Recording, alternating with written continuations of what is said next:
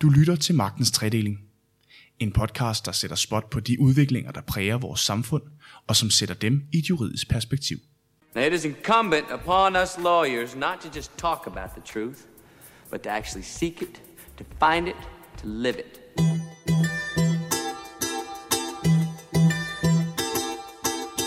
Jamen, hvordan kommer vi i gang? Med et jadet blik i øjnene lignede de to ældre herrer fra rejsekortet et makkerpar, der var blevet bedt om at tælle samtlige stykker grus i deres chefs indkørsel, da K-News tilbage i foråret 2017 var til inspirationsforedrag om blandt andet GDPR hos kammeradvokaten. Siden er EU's persondataforordning GDPR trådt i kraft, og de to ældre herrer fra rejsekortet har forhåbentlig fået deres nattesøvn siden da. Ikke desto mindre så har forordningen været et af de helt store fokusområder i 2018, og derfor runder vi denne sæsons udsendelse af med at tage temperaturen på, hvad GDPR egentlig har betydet for advokater og virksomheder siden i krafttrædelsen tilbage i maj. Mit navn det er Rasmus Lehmann Hylleberg, og velkommen til denne sæsons sidste udgave af Magtens Tredeling.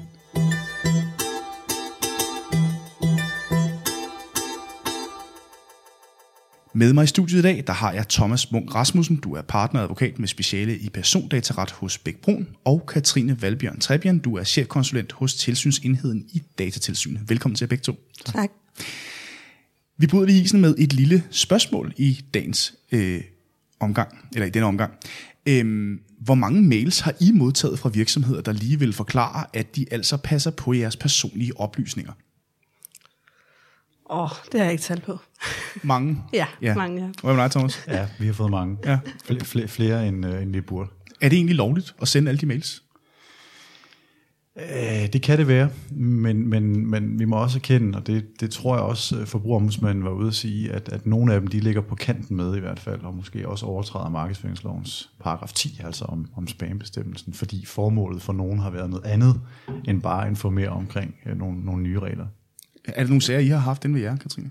Vi har øh, også modtaget nogle henvendelser omkring det, og vi har også et øh, tilsyn blandt andet hos nogle kundeklubber, øh, hvor de har indsamlet samtykke blandt andet øh, herop til, til reglerne øh, trådte i kraft, ja. Lad os prøve at zoome lidt ind på den her øh, GDPR, den her databeskyttelsesforordning. For den 25. maj i år, der trådte den jo i kraft, øh, og den betyder jo, at virksomheder, der har adgang til personlige oplysninger, skal rette sig efter forordningen, når de behandler og opbevarer de her oplysninger. Thomas, helt overordnet set, hvordan oplever du, at det er gået med implementeringen af GDPR i den danske advokatbranche og øh, i det danske erhvervsliv siden maj? Ja, hvis man tager advokatbranchen først, så tror jeg, man kan sige, øh, forhåbentlig øh, har advokaterne øh, øh, været forhåbentlig bedre end gennemsnittet og, og, og taget det alvorligt. Man kan sige, jeg har selv siddet i et udvalg under advokatsamfundet, hvor vi har lavet retningslinjer for advokater, netop hvordan de skulle kan man sige, gebære sig i forhold til, til GDPR, og de sådan særlige roller, vi har som advokater, for de kan jo godt skifte lidt, altså både som sige, almindelig rådgiver, men også som kurator for eksempel, og, og andre roller, ikke, man kan have i bestyrelser og, og, og administrationsmæssige opgaver. Øhm, øh, det har været øh, vanskeligt, altså også for advokaterne, øh, at, at, at få greb om det her. Øh, min fornemmelse er, at de større advokatfirmaer måske har haft nogle lidt bedre kan man sige, forudsætninger for at kunne, kunne gribe det her an.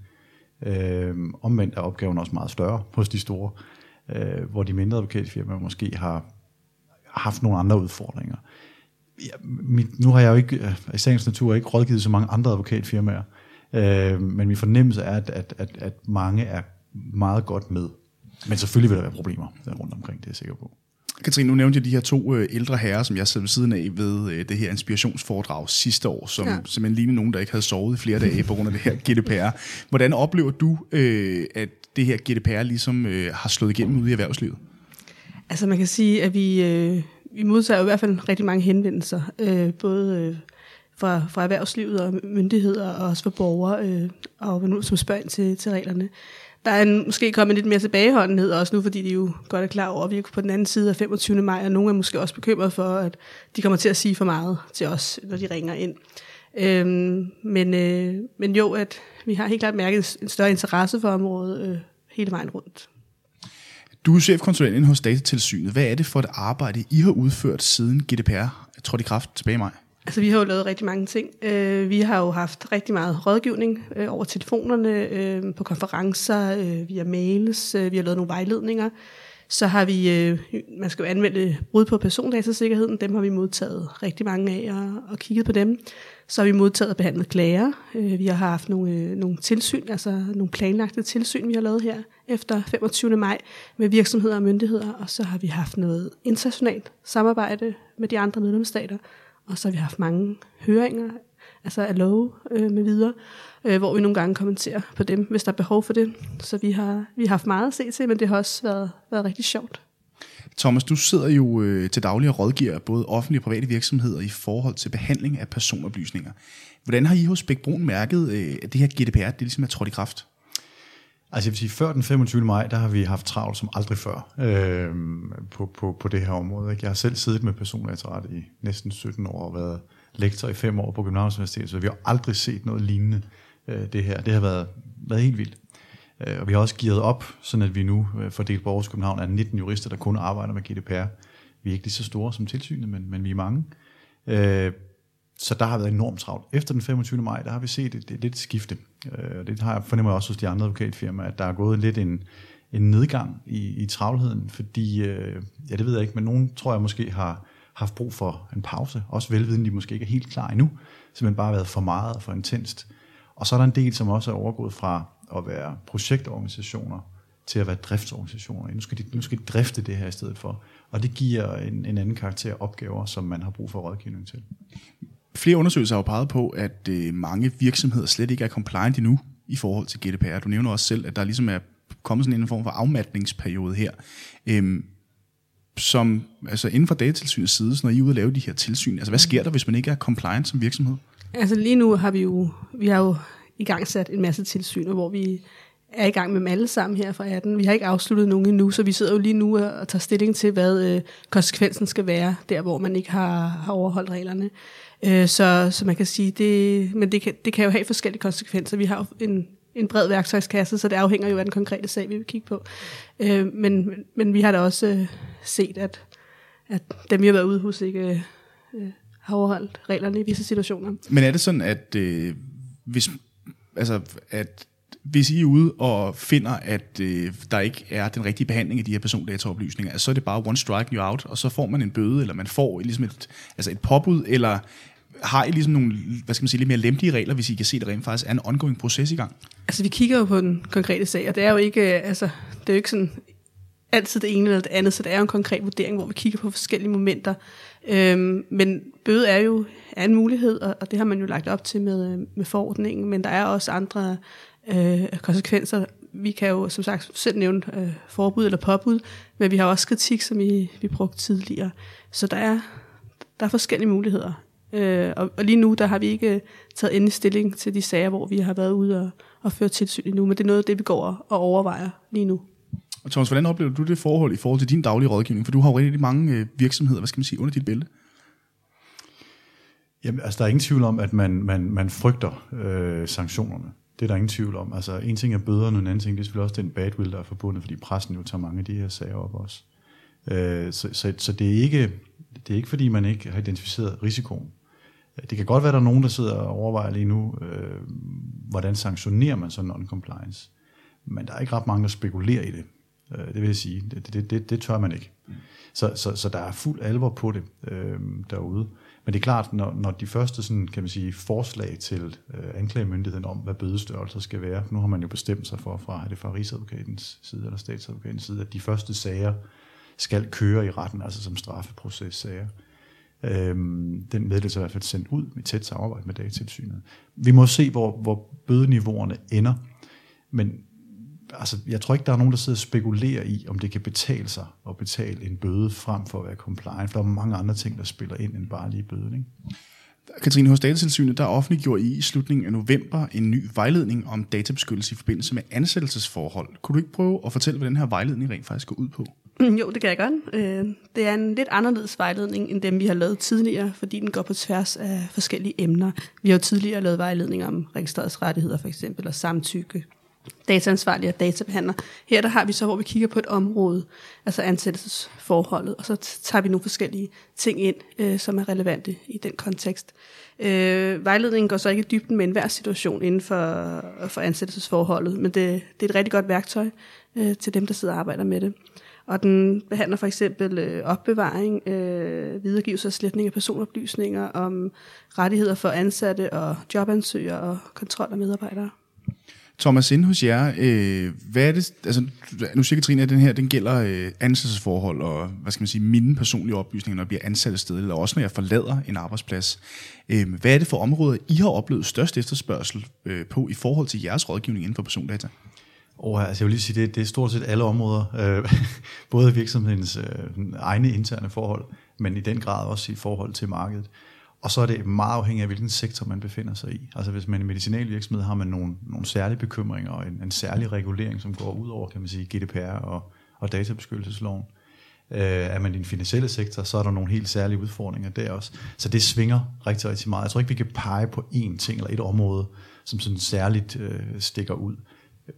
Hvis man skulle nævne et, som giver størst problemer måske, så er det det her med, øh, som man kalder retention and deletion. Altså det her med, at man skal øh, slette nogle oplysninger efter en vis periode, afhængig af en masse forhold.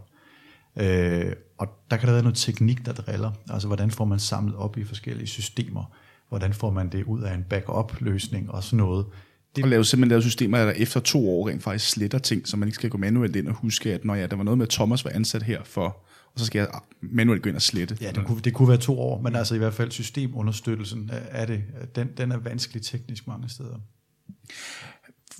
Katrine, når I øh, fra datatilsynet øh, er ude at lave de her kontrolbesøg, hvad er det så, I lægger særlig vægt på? Altså man kan sige, når vi laver et kontrolbesøg, så vi kan jo gøre det på forskellige måder. Vi har det, der hedder planlagt tilsyn, og der har vi så besluttet os på forhånd, hvilken virksomhed og myndighed vi vil komme ud og føre kontrol med, og, og man har også taget stilling til emnet, så det er fastlagt. Så kan vi også tage en sag op sådan her nu. Det er det, vi kalder ad hoc tilsyn. Det er, hvis der er en, en, måske en masse borgere, der kontakter os om den samme problemstilling, og vi vurderer, at, at nu den skal vi tage op, eller vi hører noget i medierne. Men øh, det der, man kan sige, når vi kommer på tilsynsbesøg, så vil vi typisk inden have, hvad hedder det, havde indsamlet noget materiale, øh, og måske selv et spørgeskema, de skal udfylde. Og vi vil også på forhånd have afgrænset emnet, så, øh, så de ved, hvad det er, det her tilsyn kommer til at vedrøre. Og så gennemgår vi det materiale, vi har inden, og så er vi så udgangspunkt, altså vi tager udgangspunkt i det, og kigge på det, og se om det er ok, og så spørge ind til det, når vi er derude. Men det er klart, at vi kan selvfølgelig også gå ud over det, der er sendt ind, og det skal man selvfølgelig også vide. Man kan ikke bare regne med, at det, man har sendt ind, det, det er det eneste, vi spørger ind til. Vi spørger selvfølgelig også ud over det, så længe vi er inden for, for, for emnet.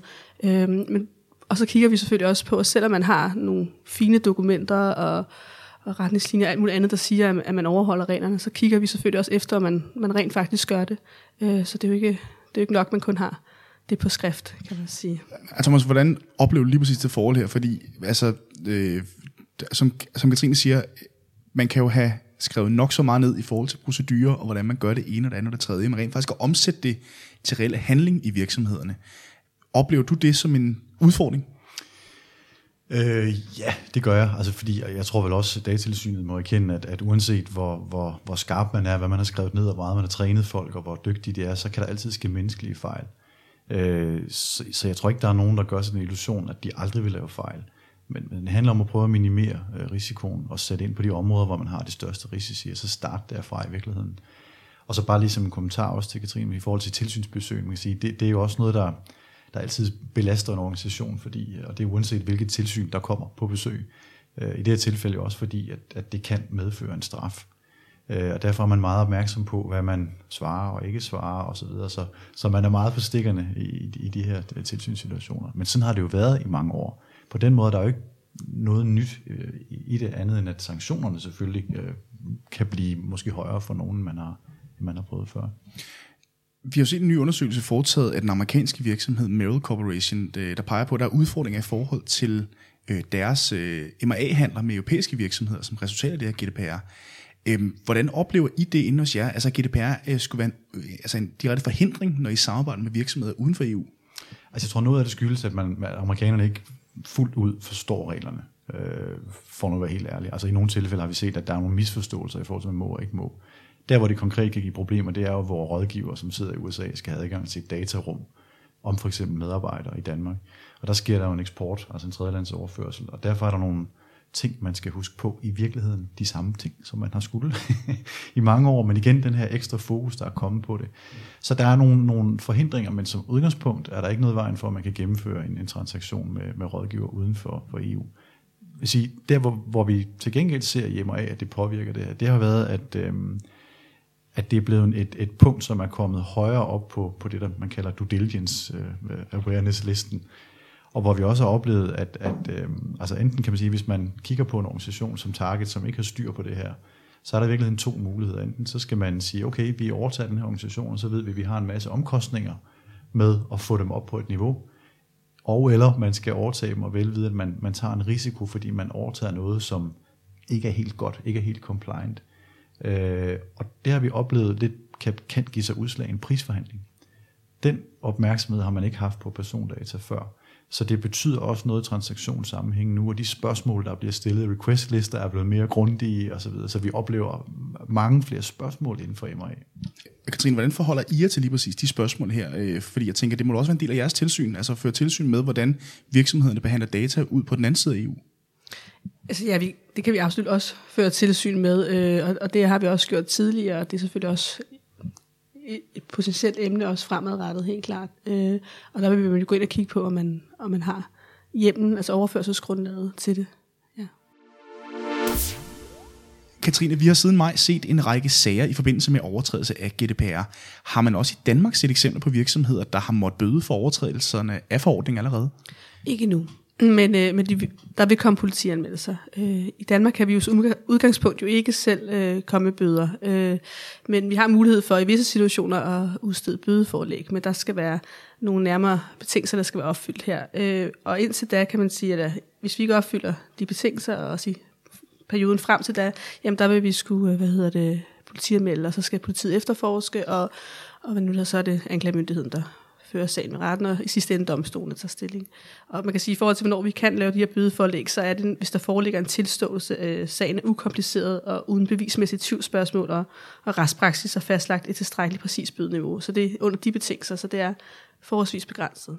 Var det jeres forventning, inden at øh, den her forordning trådte i kraft, at I allerede nu ville skulle sanktionere? Altså, som I allerede nu mener, altså du mener i dag, eller? ja, altså allerede her et halvt år efter, øh, ligesom skulle, altså, altså, hvad skal man sige, ville se de første straffe? Altså man kan sige, at man har jo lagt op til fra EU's side, at en af konsekvenserne kan være bøde, og man har også i Danmark valgt, at offentlige myndigheder også skal, kan få bøder, så jo, vi, vi havde da forventet, at, øh, at det ville være en af konsekvenserne. Ja. Thomas, når du sidder og rådgiver dine kunder og dine klienter, øh, eller øh, alle jeres klienter inde hos Bækbroen, hvad er det så for udfordringer, øh, som I ligesom oplever i forhold til at skulle føre GDPR øh, ud i livet, ud i virksomhederne? Oh, der er mange. Øhm, jeg tror, den største læring i virkeligheden for, for os jurister, øh, det har været, at, at de her projektforløb, der er kørt, øh, der har man som jurist ikke rigtig på universitetet lært øh, at styre et projekt. Og øh, det har vi ligesom skulle lære os selv ret hurtigt, hvordan man gør det, og også få noget uddannelse inden for det selvfølgelig. Også det der med, at man skal inddrage så mange forskellige øh, stakeholders i en organisation. Altså det kan være HR og IT og compliance og legal og alle mulige, og få det til at fungere.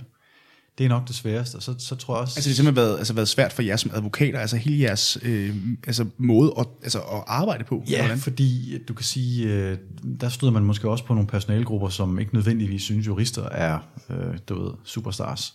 Og, øh, og, og, og det kan jo være gensidigt. Men, men, men du ved, vi, vi kan svært at forstå hinanden. Det kan være svært for en, en, en, en IT-person helt at forstå den juridiske vinkel og, og omvendt. Så det, der har man lært at, at, at arbejde sammen med, at lytte og forstå, og også lære, altså lære nogle ting, som man ikke, simpelthen ikke har vidst før.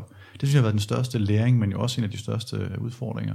Og så det her med, at det er vel egentlig første gang, at man har øh, nogle compliance-regler, som alle skal overholde. Altså jeg ved godt igen, persondataloven har hele tiden været gældende og så videre, men, men den ekstra fokus, der har været på det, har jo gjort, at alle store som små skulle. Og det giver udfordringer nogle steder, hvor man hverken har jurister eller IT-folk eller noget som helst andet.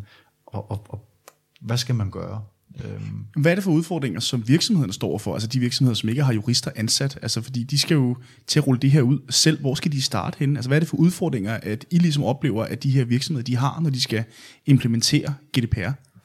Altså man kan sige, det er jo meget, det er meget forskelligt, også øh, hvad hedder, modenhedsniveauet. Øh, så man kan jo sige, det er jo nogle regler, der har været der hele tiden, så, så, så de burde jo have styr på det, men, men vi kan godt nogle gange, altså via vores telefoner, få nogen, der ringer op og siger, øh, ja, vi er pludselig blevet opmærksom på de her regler, kan I ikke lige fortælle os, hvor vi skal starte? Og så sådan lidt, øh, ja, I kan starte med at læse nogle af vores øh, vejledninger, og, og så er det, fordi det er jo, det er jo ret bredt. Der er mange ting, man skal have, have styr på, så man kan ikke rigtig sådan sige, at, at det lige er det, eller det her. Øh, så ja. Men der har været hjælp, kan man sige, at hente både fra, fra datatilsynet med, med mange, øh, synes jeg jo, et gode øh, vejledninger, grundige vejledninger, og man, hvis man ikke øh, vil helt ned i dybden, så kan man også godt forstå rigtig mange ting ved at læse, øh, kan man sige, ikke overskrifterne, men, men læse vejledningerne, uden at skulle gå helt ned i dybden med dem. Ja. Og, og så har, har der været en del brancheorganisationer, som, som også har hjulpet til Dansk Industri og Dansk Erhverv og andre er kommet med Erhvervsstyrelsen, er kommet med nogle fine værktøjer til at prøve at, at hjælpe. Så der har, synes jeg, været meget hjælp at hente til det her. Men der er jo også, hvad skal man sige, opstået et helt nyt marked i forhold til det her hjælp, fordi en ting er de store øh, dansk industri, dansk erhverv, øh, hvad hedder det, alle advokaterne, de store revisionshuse også, men der har jo, det har jo ligesom også skabt sådan et helt nyt, hvad skal man sige, kursusmarked med alle mulige, øh, som tilbyder hjælp inden for GDPR, mm. som ikke nødvendigvis er jurister. Er det en udfordring, I ligesom har oplevet det her? Øh, jamen det er lidt tilbage til det der med, at, at sådan et, et compliance-projekt i en organisation, det bliver nødt til at være flere forskellige aktører. Altså juristerne kan ikke gøre det alene, og IT-folk kan ikke gøre det alene.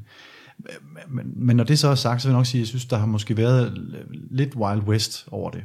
Både i forhold til øh, IT-leverandører, som måske på mere eller mindre ordentlig vis har lovet, at hvis man trykkede på den her knap, så kunne man det ene eller det andet. Øh, så, så det har måske ikke været alle aktører i markedet, der har været sådan meget seriøse. Men det jeg tror, vi ser nu, det, det kan vi i hvert fald lidt se, det er, at nogle af dem, som ikke helt har haft den der substans, de vil fejle i, i kan man sige, driftsrådgivningsmarkedet. Øhm, nu hvor mange af de her projektopgaver er gået væk. Fordi der kræver det, at man virkelig kan sætte sig ind i jorden for at forstå, øh, hvad det drejer sig om.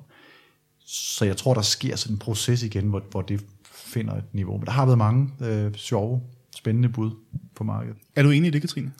Altså jeg vil sige, at øh, jeg har da også set nogle, nogle, nogle sjove tilbud øh, fra, fra, fra erhvervsdrivende, der kommer med forskellige løsninger. Men i forhold til, øh, hvem der har holdt oplæg og sådan noget, der ved jeg ikke, om jeg lige har stusset over, om, om de har haft de fornødne kompetencer eller ej.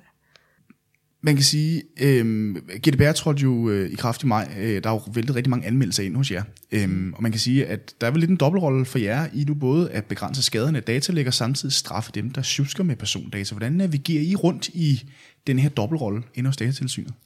Altså det, det er rigtigt, det er noget nyt, at myndigheder og virksomheder nu skal anmelde de her brud til os. Og man kan sige, når vi får anmeldelserne ind, så, så kigger vi på dem, og vi kategoriserer dem, og vi finder så ud af, hvad det næste skridt er. Nogle øh, beslutter vi os for, at vi faktisk ikke øh, gør noget ved her nu, og så får man et, et brev med en, bemærkning om, at vi kan vælge at tage sagen op igen.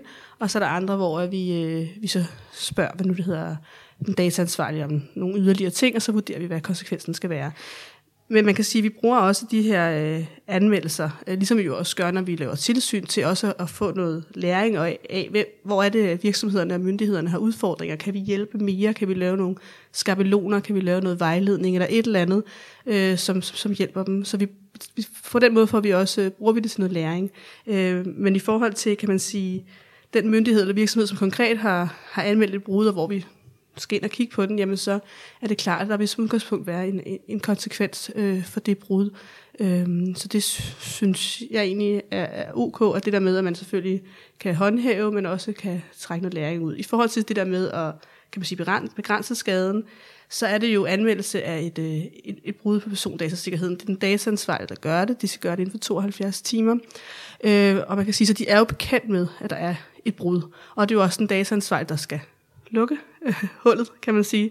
Og de vil også, når de skal anmelde til os, jo faktisk forklare, hvilke foranstaltninger de har, har truffet med henblik på at begrænse skaden. Øh, og så er det selvfølgelig klart, at øh, hvad nu det hedder, hvis vi på en eller anden måde øh, kan, ud af de anmeldelser, der er, kan se, at de måske ikke helt har forstået, øh, eller hvad det er, der skal til for at lukke det, jamen, så kan vi selvfølgelig rådgive dem, og også hvis de kontakter os på anden vis, jamen selvfølgelig så kan vi rådgive dem. Men her er der jo tale om et konstateret brud fra den dataansvarlige, som de anmelder til os. Så de er jo klar over det, så man kan jo sige, at så er de vel også interesseret i at lukke det, og vi går jo også ud fra, at de selvfølgelig også har de forskellige processer til at kunne, kunne gøre det, når de har et brud.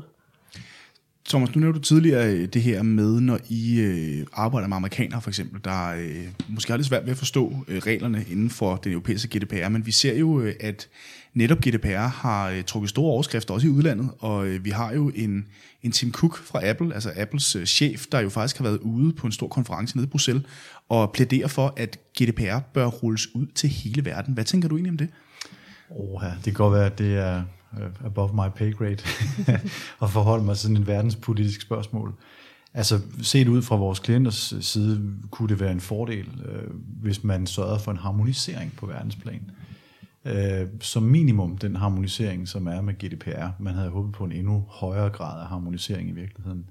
Nu har vi jo de her nationale love, der gælder ved siden af GDPR, fordi der har været så mange kan man sige, muligheder for at lave nationale øh, regler. Øh, så det, der oprindeligt var, for virksomhederne i hvert fald, som var globale, øh, en stor fordel. Altså man kan sige, bøderne var man ikke så glad for, men, men, øh, men fordelen kunne være, at man så kunne øh, lave et projekt, man kunne rulle ud nogenlunde ensartet, uden at skulle compliance-tjekke i hvert enkelt land. Så landede den jo ikke helt. Men hvis man kunne komme det endnu tættere på os øh, i, i resten af verden, så tror jeg, det ville være en fordel øh, for alle i virkeligheden. Hvordan forholder I jer til det forhold, at øh, altså ligesom at se GDPR som, hvad skal man sige, være en verdensomspændende rettesnor? Altså, man kan sige, at det er svært at vurdere, som, som Thomas også siger, om hvad der vil ske, og, og, og det vil tiden jo vise, hvor, hvor det er, hvor vi ender henne. Men vi synes selvfølgelig, det er positivt, at der er den her tendens til at tage, tage databeskyttelse rigtig seriøst, også uden for, for EU. Hvad vil det betyde, sådan, altså hvis man skulle prøve at tage de sådan lidt utopiske briller på, Thomas, hvad vil det betyde for retssikkerheden rundt om i verden i forhold til digitalisering og data og AI og alt det her, som jo vælter frem øh, i de her tider, hvis man rent faktisk indfører databeskyttelse på GDPR-niveau på global plan? Altså, jeg, jeg anser det lidt for at være en utopisk tanke, i hvert fald i, i, i nogenlunde nær fremtid. Øh, der er så store forskelle på, på lande rundt omkring i verden. Altså, vi har jo en del med Asien at gøre også, der ligger mange databehandlere nede. Øh, og, og det er slet ikke øh, det samme øh, kan man sige, samfund og, og apparathed, man har. Men skulle man komme derhen, øh, så vil der formentlig være nogle ting, der vil være nemmere at have med at gøre øh, i, i, i de her projekter. Vil jeg, vil jeg regne med, ikke? Alene det, at man jo så måske vil anse flere lande uden for EU for at være såkaldt sikre tredje lande, vil gøre, at man i det mindste kunne spare nogle, nogle, øh, øh, nogle opgaver i forbindelse med at lave de her dataoverførselsgrundlag og så noget. Øh, det, der hedder Binding Corporate Rules, kunne måske også blive endnu nemmere. Øh, så der kunne være en række fordele ved det, men jeg tror, jeg tror det er øh, utopisk øh, at forestille sig, at det her bliver rullet ud i resten af verden. Jeg tænker, at vi i så fald slutter på Utopia. Tusind tak til begge to øh, for I havde tid og lyst til at være med i den her snak omkring GDPR. Øh, Magnus Trading kan findes på iTunes, eller hvor du ellers finder dine podcasts, og så kan du altid læse mere på k-news.dk. K-News og Magnus Trading er produceret af Karnov Group.